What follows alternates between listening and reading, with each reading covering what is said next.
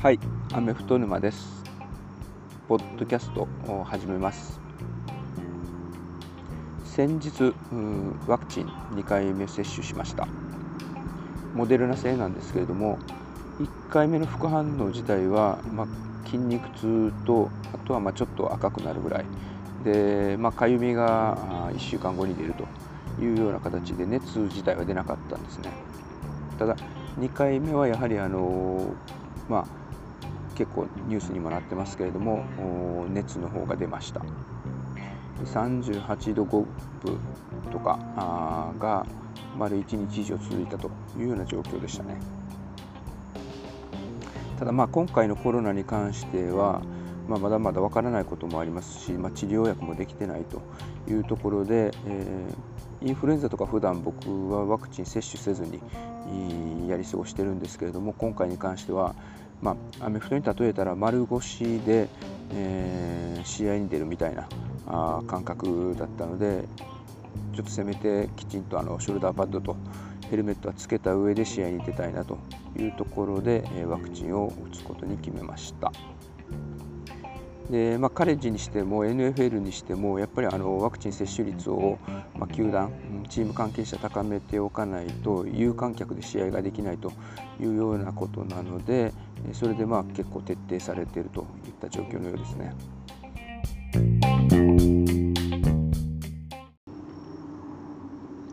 えー、っとティーボをカットされましたね。でティーボをカットした時のアーバメイヤの発言、うん、コメントの中に、まあ、まあ年齢的なところ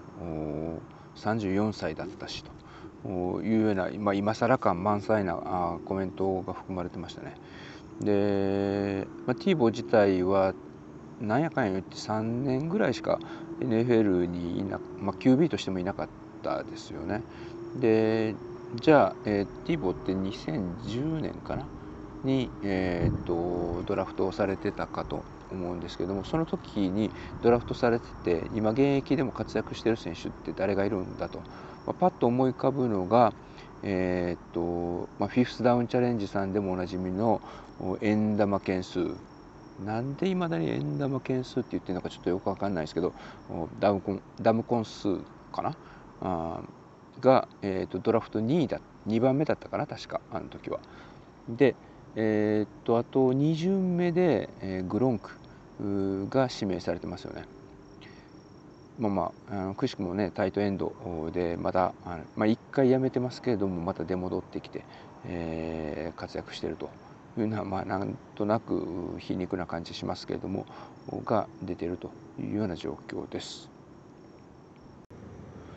まあ、アーバン・メイヤーはそのカレッジで、えーと、フロリダ大学のヘッドコーチをしてた時にティーボーで、えーと、全米チャンピオンにもなっているということで、まあ、彼のことをすごく、まあ、学生時代から評価をしててで、まあ、自分のやり方っていうのをよく分かっているティーボーがチームにいることで、まあ、ジャガーズ全体をまとめるんだというようなことで起用したというふうに言われてますけれども、うんまあ、専門家の人たち特にまあ NFL の専門家の人たちに言わせると、うんまあ、NFL は言っても本当に、まあ、カレッジで活躍した中でも生き残れるのが一握りということでその大学のやり方が通用するような形ではないよと、まあ、大学のやり方を持ち込もうとして、うん、チップ・ケリーは失敗してるし、まあ、ニック・セイバンも失敗してるじゃないかというような意見もなんか書いてあったような気がします。まあ、確かにね個性派揃いの集団ですからね NFL は各チームともに。うんまあ、そんな中でジャガーズで、えーまあ、どういうような評価を、まあ、どういうようなあ結果を残していけるのかなというところは、まあ、楽しみですよね。なんか僕が直近で聞いたポッドキャストだと、うんまあ、ジャガーズを担当している記者の人がちらっと言ってましたけれども、まあ、6勝できたらいいんじゃないかというようなことを言ってました。ただまあトレバー・ローレンスはやっぱり、えー、っとまあ、それなりのパフォーマンスを上げるんじゃないかということでかなり期待されてるようでした。でうんとまあ、トレバー・ローレンスはやっぱりそのリーダーシップがすごいっていうふうにその記者の方は言ってましたね。なんでもあの初めて、え、スタジアム、まあ、スタジアムに多分クラブハウスが直結してるのかな？ちょっとそこはよく分からなかったんですけどもスタジアムに、えー、と初めて、えー、と訪れた時に、うん、最初の数時間かけて各部屋一つ一つ開けてで各部屋でまあ働いてるスタッフに対して挨拶をして回ったというようなことでした。うん、その時の振る舞い方がもうすでになんか大統領のような振る舞い方をしてたと。いうふうなことをその記者の方言ってたので、まあ、やっぱりその辺はただものじゃないなというふうに思います。でえーと、僕がよく聞いてる、まあ、ポッドキャストの一つがあの NFL がやってる「Move the Sticks」というポッドキャストがあって、まあ、それはダニエル・ジェレマイヤっていう、まあ、アナリスト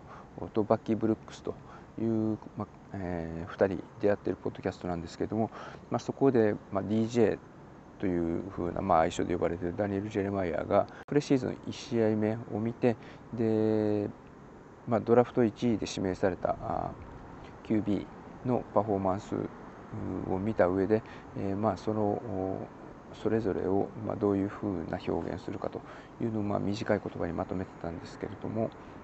トレバー・ローレスに関してはクロックアジャスメント、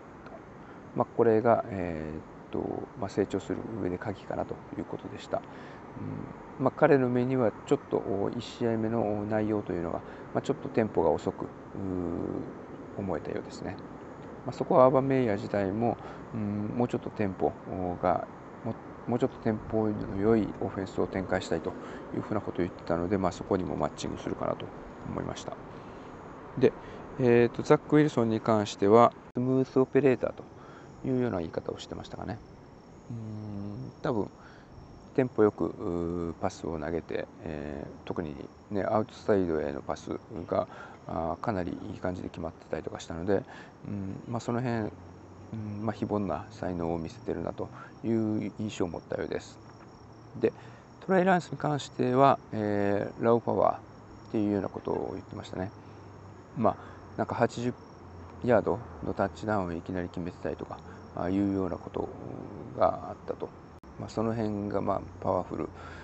でかつダイナミックに移ったというようなことでしたけれどもただ一方で、まあ、実際ちょっとねパスプロが持ってなかったということで、うんまあ、トレイ・ランスのパフォーマンス自体がそれほど、ね、突出したものではなかったかもしれないですけどもその中でポテンシャルを感じさせたというようなことのようです。でジャスティン・フィールズに関しては、えー、とこれちょっと面白かったんですけれどもダニエル・ジェレマイアは poise と playmaking っていうところがまあ良かったんじゃないかと。インプロ的というか、えーまあ、ひらめき型のプレイをの、まあ、可能性を感じさせるということのようでした。で一方あのアスレチックっていう、まあ、僕も最近購読を始めた、えーと、スポーツのサイトがあるんですけれどもそこの記者の評価によるとまあ、この5人の中で一番パフォーマンスがいまいちだったのがジャスティン・フィールズだったというようなことでした。まあ、結構ね、えっと、ジャスティン・フィールズすごかったよというようなツイートを見たりとかもしてたんで、えー、まあ、この評価意外ではありましたけれども、まあ、見方によって、えー、まあね、見る人の角度によって全然その評価っていうのは変わってくるんだなと思ったのと、まあまあ、まだまだ、うんと、プレイプレシーズンですしまあまあ実際ねあの本当に評価されるのは、まあ、シーズン始まってから試合に出てからということなのでこの辺はまあまだまだかなというふうに思います。でえー、っと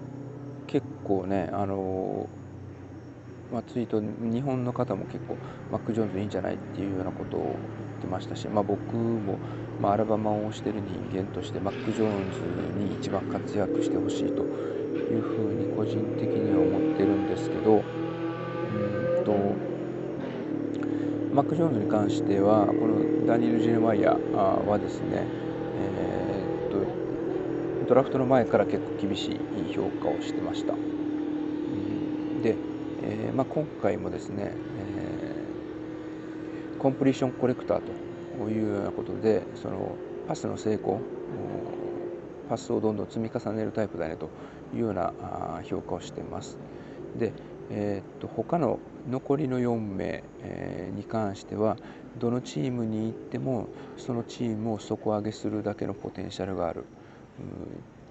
ただマック・ジョーンズに関しては彼にフィットするチームがある。でそれはどこかといえばペイトリオッツだねというようなことを言ってます。で、まあ、マック・ジョーンズに関しては結局その、うん、サポーティングキャストこれが充実してれば、えー、っとまあ、チームを勝利に導けることができると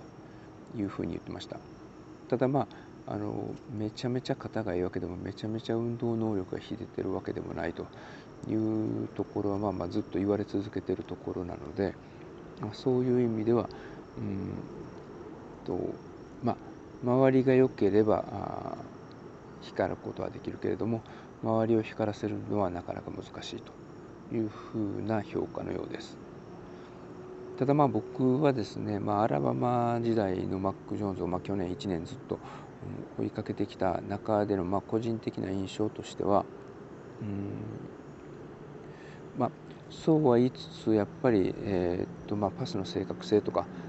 まあ、オーソドックスなタイプの QB かもしれないですけれども、まあ、そういう QB、えー、まあ、ゲームマネージャータイプっていうような方にはまるのかもしれないですけども、まあ、そういう QB が、どっしりと構えてるチームの方が安定して勝てるんじゃないかなというふうに思ってます。でうんサポーティングキャストまあ、去年で言ったらジェイレン・ワドルが途中までいてで、えー、ナジー・スミスがいてでデオンタ・スミスが、まあ、ハイズマンを取るほどの活躍をしたということですけれども、うんまあ、スミスに、まあ、デボンタ・スミスにしてもナジー・ハリスにしても、まあ、マック・ジョーンズがいたからこそ輝けてたという側面も、まあ、無視できないというふうに思うんですよね。やっぱりあのまあ、プレシーズンの1戦目で見せてたようなテンポの良さだとか、うんまあ、その辺ずっと評価されてるところだったりとかするので。なのでであとはですね、えーと、 pre-snap read っていうんですかね、うん、プレー始める前のリードで、まあ、 audible してるのかどうかあちょっと分かんないですけれども、まあ、それによって傾向と対策できちんと正しいプレーを選択する、まあ、その確率がすごく高いという点っていうのはもっと評価されてもいいんじゃないかなと。で、まあ、それがね実戦でできるよう、うん、シーズン始まってからの実戦でできるようになればしっかり評価されてくるんじゃないかなと思います。なのでなんかその pre-snap read の部分とかを考えるともしかしたら、うん、今はブレイディの再来になるかというようなことを、まあ、所属しているのがペイトリオッツなので言われてますけれども、うん、もしかしたらペイトン・マニング的なあタイプなのかもなというふうに、まあ、これはねそのアルバマを推しているということで、まあ、かなりうんと、まあ、ひいき目に見てる部分はありますけれども、まあ、そんなことを期待してます。まあ、ちょっと今日は、えーと、だらだらと喋りましたけれどもまた次回、うん、なんか気づいたことボソボソ喋りたいなというふうに思います。では。